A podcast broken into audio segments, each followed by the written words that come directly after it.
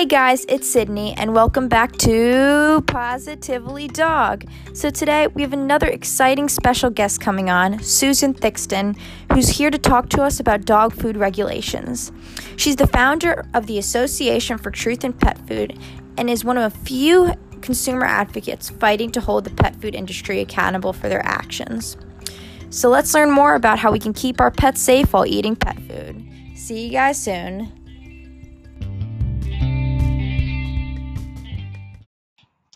Hey guys, today we have Susan Thixton on to talk about dog food regulations. She's an expert on this topic as the founder of the Association for Truth in Pet Food, as well as one of few consumer advocates fighting to hold the pet food industry accountable for their actions involving pet food regulation.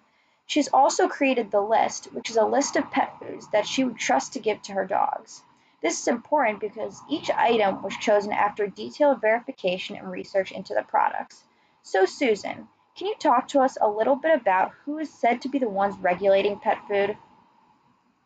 Um, the FDA, the Federal Food Drug, and, uh, the Federal Food and Drug, oh gosh, the Food Drug and oh my gosh, I just know it as FDA, um, Food and Drug Administration. My gosh, my brain just stopped. the Federal Food and Drug Administration federal government is the main authority over pet food. But pet food is also, I'm going to say, supposed to be regulated on a state level as well too. So there are federal laws that regulate pet food, and there are also state laws that regulate pet food. So why did you say supposed to? Ask that again. Why did you say supposed to? Well, there are laws that are not enforced, and uh, the FDA uh, calls it selective enforcement, where the agency literally at their whim, at their own discretion, chooses which laws they will enforce. As example, um, federal law, and the laws are the Food, Drug, and Cosmetic Act. Um, those federal laws define a food as anything that humans or animals consume.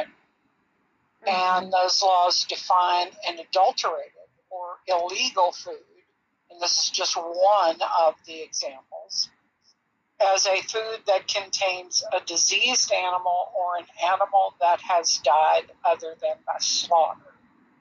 An example of an animal that has died other than by slaughter is um, an animal that like died in the field, um, did or has been condemned from um, being processed into human food. Um, it can die from an illness multitude of reasons. Those things, per federal law, are illegal. That makes the food adulterated. But the FDA, and I have a letter from FDA that was dated in April of last year, April 2019. This was in response to us asking the FDA to please stop allowing this into pet food. And the FDA said, no, we are going to continue to allow this material in pet food under their enforcement discretion.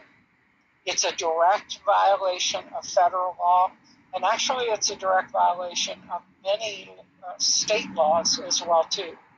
But both the state authorities and the federal authorities ignore that law. And there's no way for a consumer, you go look at these pet food products and you know they have a picture of a roasted chicken on the label or fresh cuts of meat or a grilled steak and there's nothing. There there could be nothing similar in that bag or can to what is displayed on the label. Pet owners have, have no way of knowing what's really in there. If it contains legal ingredients or if it contains illegal ingredients.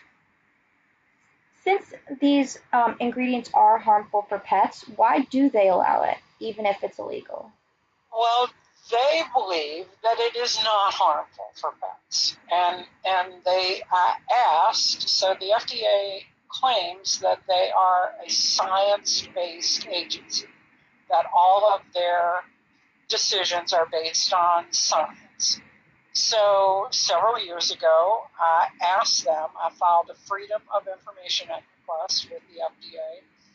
Um, and if they have any documents, they're required by law to provide them to me. Um, so I asked them for the science. Okay, you say this material is safe as long as it's cooked, but uh, you know, show me the science. And they their their response to that request was that they had no documents. So of course it's not safe. Anyone, you know, in their right mind would go, of course that's not safe to eat. Um, but the FDA allows it, I believe, because it's waste control. This material, it's it's massive amounts just from, and, and now we're going to get into some disgusting areas here, but just from dead animal carcasses. Just that alone, there are more than 1 billion with a B pounds of dead animal carcasses that have to be disposed of every year in the United States alone they can't put all of that in landfills. The decomposing carcasses would contaminate the land, would contaminate, could very well contaminate the air, would contaminate waterways, on and on. So that material does have to be disposed of. I understand that. What I have a problem with is them feeding this material to our pets and not being honest about it if, if they're so confident that it's safe, well, produce the science to show us it's safe, and then disclose that illegal ingredients are included in the product on the bag and let the consumer decide for themselves. Could these illegal ingredients actually cause more harm? And I'm just putting thoughts out there, but potentially kill pets or kill our kill our cats and dogs and cause a repeating cycle? I'm just putting thoughts out there on that one. I, I absolutely think so. So the FDA's concern um, over these ingredients is when they are in a raw state. Because, so if you could imagine, uh, a, cow dies in a field and it lays there for three days, and on day three, a truck comes and drags the carcass up on the, the truck, and then that cow carcass is ground, cooked, and sold to pet food. Well, the amount, imagine in that three days, doesn't even take three days, but these um, decomposing carcasses build up massive loads of bacteria like salmonella. Salmonella is a gram negative bacteria. Um, there's other bacteria that's the same. E. coli is another gram negative bacteria. Uh, when FDA is concerned about the live bacteria, but when the bacteria is killed through cooking this nasty waste, gram negative bacteria produce a toxin called an endotoxin when they're killed, when heat treatment kills the the live bacteria. And that endotoxin, I believe, is more of a risk to pets than the live bacteria. The live bacteria, of course, would be a danger to the pet owner handling the pet food. But the dead bacteria is going to be uh, very dangerous. It could be absorbed into the gut, into the bloodstream. Um, there, there's lots of information on endotoxins in human medicine as well, because even like ground meat, um, there's you know more bacteria can build up in ground meat, um, and and it can it can cause problems. Endotoxins are, are very dangerous things. We had a meeting with FDA several years ago, and and we was myself and a gentleman whose dog died. He firmly believed was from endotoxins and he was a PhD human food scientist. and he he had no idea that pet food could contain the horrible things it could until after his dog died. You know, he started doing research. He found my website, at, you know, connected with me. He had previously asked FDA to discuss this. You know, he wanted to discuss this concern with them. They refused him, and they because I am an official consumer advocate, they uh, obliged me, and and so we, we for 45 minutes this gentleman gave scientific evidence after scientific evidence to FDA on this. And the FDA's only concern, and, and they stated this, was so you want us to to landfill three billion pounds of, of animal material every year? And and my response back to him was, so you want our pets to be living landfills? And and in essence, they do. It is they this material has to be disposed of, and they have assigned the disposal method of our pets. Wow.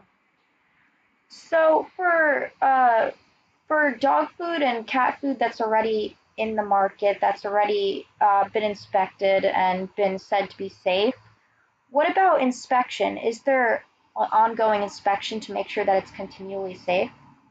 No.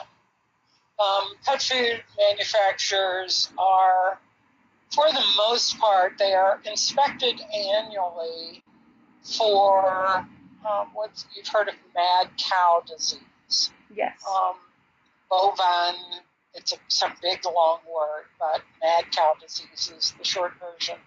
Um, cattle can get mad cow disease when they are fed material from sick cows. And, and yes, the same nasty, horrible waste that is fed to cats and dogs is unfortunately also fed to livestock animals.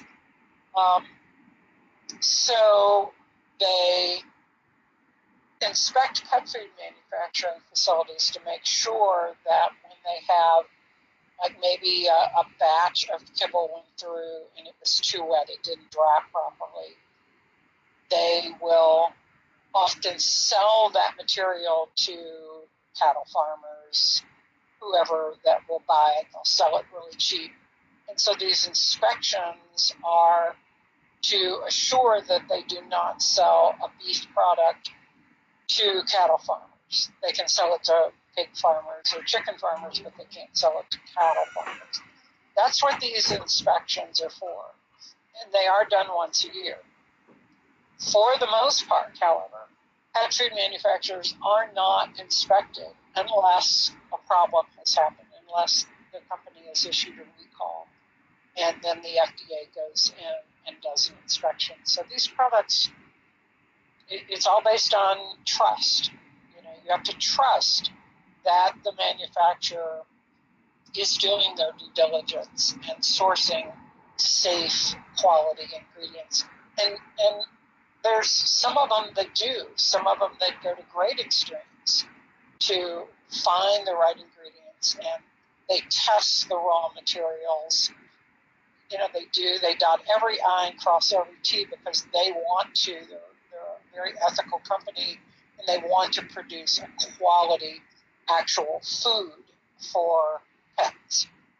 But the problem is finding who's who. So, for our listeners, what are those ingredients? What are those foods that have been proven to be good quality that are uh, safe for our pets? Well, I can't ever name specific brands. I can't endorse any company and I can't condemn any company. The best I can say is that I only give my own cats and dogs a human grade pet food. Most pet foods are considered feed grade, F E E D, feed grade, like cattle feed and chicken feed. And they are regulated as the same and contain the same ingredients as cattle feed and chicken feed. Mm-hmm. Human grade pet foods, on the other hand, are regulated the exact same way as human food. So they cannot contain any type of a diseased animal or animal that has died other than by slaughter. They cannot contain any type of waste ingredients. The manufacturing facility has to be a licensed human food facility where there is a uh, United States Department of Agriculture, USDA, inspector on site during the production of both the pet food products and the human food products. So there, those products are are actually food. All the rest of the pet products are not food; they are feed. They're dog feed and cat feeds. Mm-hmm. So that is the product. Now, many many pet foods on their websites will make the claim, "Oh, we use all human grade ingredients," and that has been proven to be not true in, in multiple different cases. So don't trust a website, don't trust any marketing claims. Look on the pet food label for the words human grade. When that, that is one thing that regulatory authorities do scrutinize is the pet food label. You want to see the words human grade on the label. When it's on the label, you can trust that. So, before we get off for today, where can we learn more about you and what you're doing for um, pet food regulations? My main website is truthaboutpetfood.com. And that's where all of the, you know, these types of education, there's, there's thousands of articles on that website that explain about pet food ingredients, you know, what the ingredients are, what they mean, because everything in pet food, that's another issue. Every single ingredient in pet food is different than the same ingredient in human food. Chicken, as example, you'll see many pet food labels that say made with real chicken. Well, that means made with real pet food chicken. Pet food chicken has a very separate and different definition than human food chicken. All of those definitions, unfortunately, are copyright protected and corporately owned by a private organization, and you have to buy them at $120 a year. Human food, every everything you want to learn, every law, every legal definition is all public information, but pet food is not. So on my website, I have lots of information like that. I have a, a pamphlets that describe the definitions, the, the main definitions. I have a pamphlet that is describing, uh, you know, in detail what human grade pet foods are, what feed grade pet foods are, and those are all free for everybody to. You can read to your heart's content and get quite a bit of education on the website. All right, guys, here you have it. So please go on her site. There's amazing information on there. I've been on there and learned so much, so highly recommend it. All right, that's it for today. See you guys tomorrow.